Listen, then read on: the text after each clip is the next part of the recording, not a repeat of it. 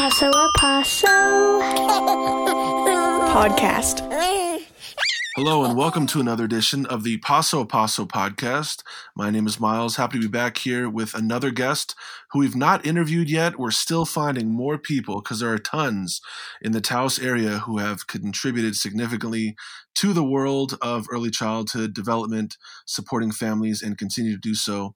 Uh, we are uh, happy to have Jeannie here today. Uh, Jeannie, thanks for joining us. And would you like to introduce yourself? Oh, sure. Hi, Miles. Thanks for having me. Uh, my name is Jeannie Ross, and I am the Director of Community Health Services for Holy Cross Medical Center here in Taos. Great. Uh, and, you know, based on what you just shared about uh, being connected with Holy Cross, I imagine most people in our community and, and, and afar would think about the services that are provided there, um, it being a hospital, uh, the ER, operations, that sort of thing. But you're actually also connected to um, kind of a different segment of the work that's done through that center. And could you just give us a little uh, insight into that? Oh, yes, absolutely. So, all the work um, of my department, our department, happens in the community, and we are really in the business of um, prevention and promotion. So, the programs that are under our umbrella, we have family services that include Taos First Steps Home Visiting, Children's Trust Fund parenting classes and support groups. We have a cancer support program. We have benefit navigation to help people with their insurance needs. And we also have Taos Alive, which is our substance misuse coalition. Great. And um, I am new to this work in the early childhood field, um, aside from being a parent. Um, but you have been connected to the development of what exists today in Taos for many years. Um, what of that history would you like to share with us? Sure. Um, well, I've been a part of the Paso a Paso network since its inception. Um, I started my work here with families at the hospital about 14 years ago, home visiting. And I um, also was the coordinator of the Children's Trust Fund program, and then moved up until now I'm the director of our department. Um, so, as far as the early childhood work, you know, I've been really involved with the Paso a Paso network, and that that membership has really informed um, my professional work. Uh, it was we were hearing early on from our home visiting clients that they were looking for opportunities to be together. Uh, I know that sounds funny during a pandemic, but uh, this is when we could be together. But being a new parent can be very isolating, particularly in rural areas. Our clients kept telling us that they wanted opportunities to come together and, and create groups of social support.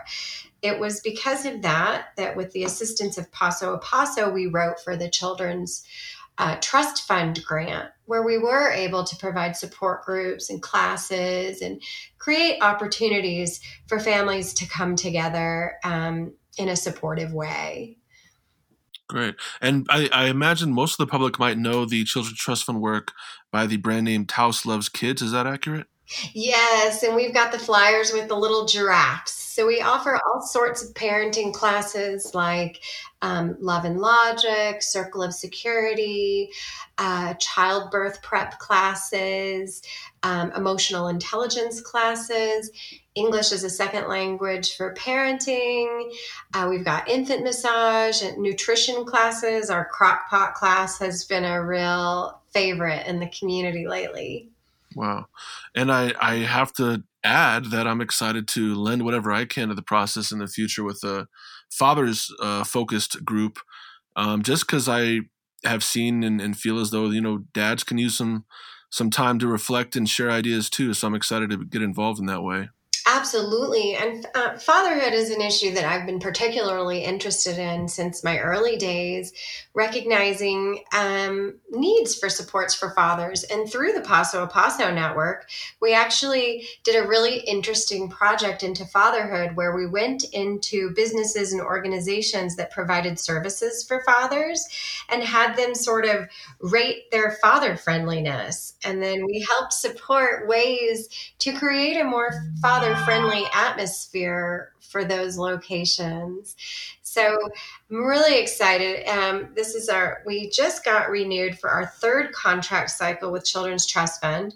And we're able to serve families that have children 0 to 18 and like you mentioned, we have a particular area of interest in supporting fathers teen parents and grandparents who are raising grandchildren. So it's super exciting to have you on board, Miles, as a as a father and expert to support other um, dads in our community. We're really looking forward to what we're going to cook up together. Yeah, absolutely. Thank you. And I will be doing some, I'll be getting some training ahead of time. So I'll, I'll be learning as well. Um, you know, here we are. It's 2021. Um, I certainly can recognize the work uh, of all of the organizations that are connected with PASO and beyond and how important it is to our community and families and young children.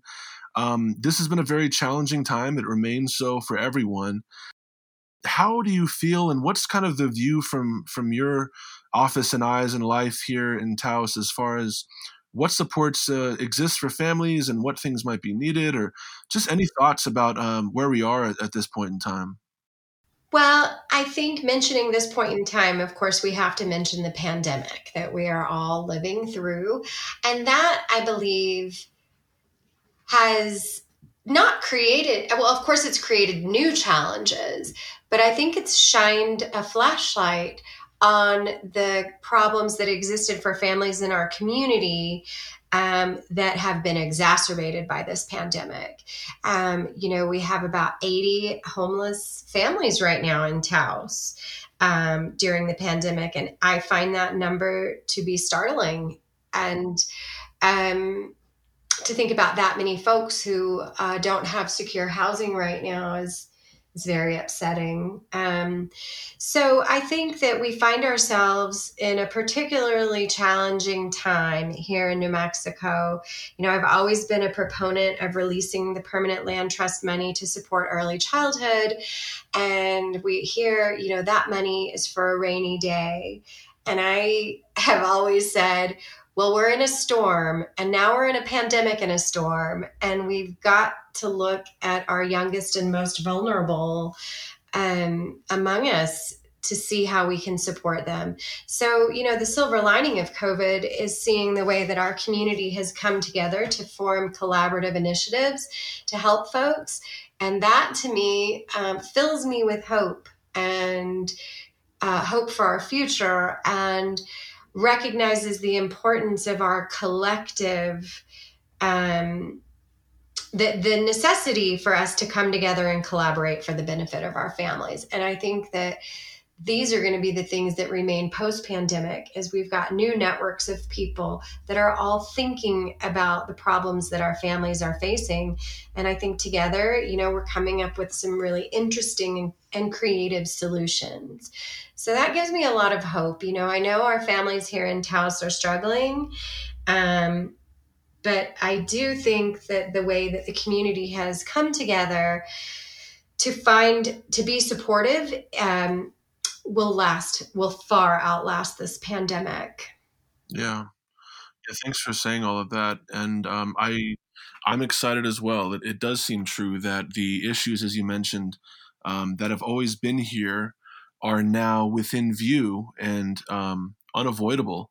Um, you know, so many people in our community do their best every day and have for many decades. Um, but that doesn't mean that um, we're always as aware of what our neighbors are going through as as we may be now. And and it is wonderful that that it's it's obviously horribly sad that people are going through difficult circumstances, but it's also positive that hopefully we'll be a better, a stronger community moving forward. Um, and that, that brings me to another exciting collaborative project that I believe takes the work of Paso a Paso, the way that we've networked our early childhood community, um, is through this 100% community initiative that I believe we're going to engage in, in in our in our town in our county. And that is really looking at 10 vital services that families need to thrive and survive survive and thrive I should say. And so it's taking this idea of a collaborative cross sector network and it's really expanding it to see the ways that kind of untraditional partners might positively contribute to the conversation about supporting young children and families.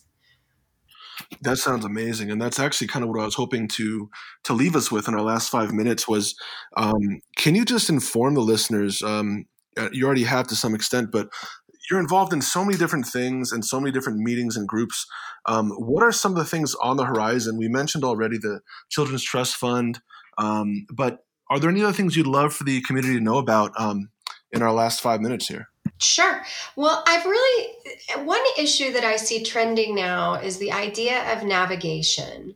Um, there was a Kresge funded initiative up in Penasco where we opened a nurturing center and put a family navigator there to just help families figure out how to meet their needs. And that project, I believe, um, really supported this idea of navigation. So then Las Cumbres came to, to Paso a Paso and they had some monies for dissemination of their programs. And so through that, we were able to open a nurturing center at Enos Garcia and install family navigators there. And that that project has been so successful. This idea of navigation, that people need support to navigate systems, has really caught on. So we're in the process of hiring a peer support person to provide navigation for folks out of the emergency department who have substance use disorder. Through our ROAMS project, we're going to have a family navigator stationed at Women's Health Institute and the Questa Clinic to help prenatal families navigate systems. I know that um, Inspire and UNM Taos Kids Campus have embedded navigators into their program to help families. So, this idea of having someone expert in navigating systems to support families who might find systems confusing. I know i do. I think has really um, taken you know taken hold here in taos. So i think we're going to see i believe through these these navigation systems we're going to see improved access for people to get into the services that are already here that's one thing. And then, of course, this 100% community, I believe, is going to be taken on as a project of the Taos Health Council to bring together like I said, cross sector representation, all with the idea of providing access to folks to decrease adverse childhood experiences.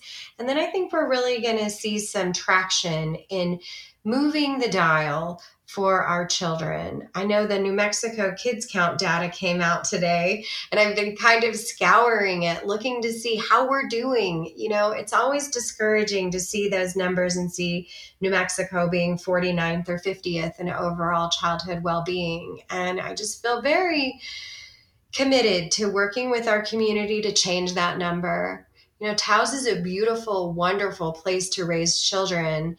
And I want that to be reflected in um, the services that are available, and I want to see that number move. I want to see us move up into you know the best place for overall childhood well-being. Wow. Well, thank you, Jeannie, and we're uh, very lucky to have you not only in our community but doing so much uh, proactive work in so many directions for so many years. Um, we all benefit from that and um, just really appreciate you taking the time today to reflect a bit and also look forward. Um, I realized through some of our interviews on this podcast recently, it's really difficult to know where things are headed, but um, I at least definitely get a positive um, sense and reaction by hearing uh, how much is, is in progress and on the way.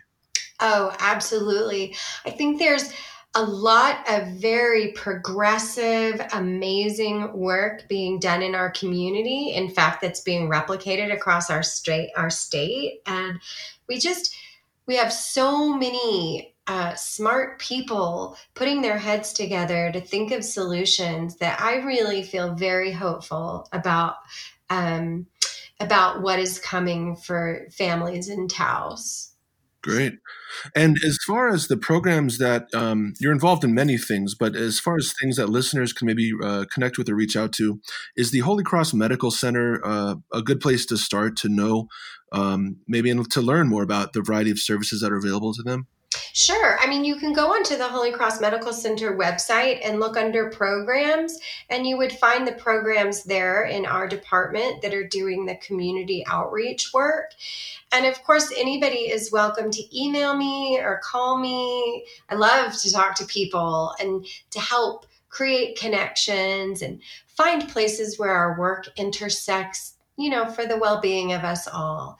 So, yeah, reach out through the website, um, reach out to me. And like I said, I love to talk to people and to think together. And, you know, we're better together, we're smarter together. So, well, thanks again, Jeannie, and um, really appreciate it. Look forward to interviewing again in the future. If there's ever any um, additional information or specific topic you think uh, would be helpful to discuss in, in public that may not get talked about as often, uh, we're always here for you. And, and thanks again for everything you do. Oh, thank you so much, Miles. Thank you for having me today. Paso a Paso podcast.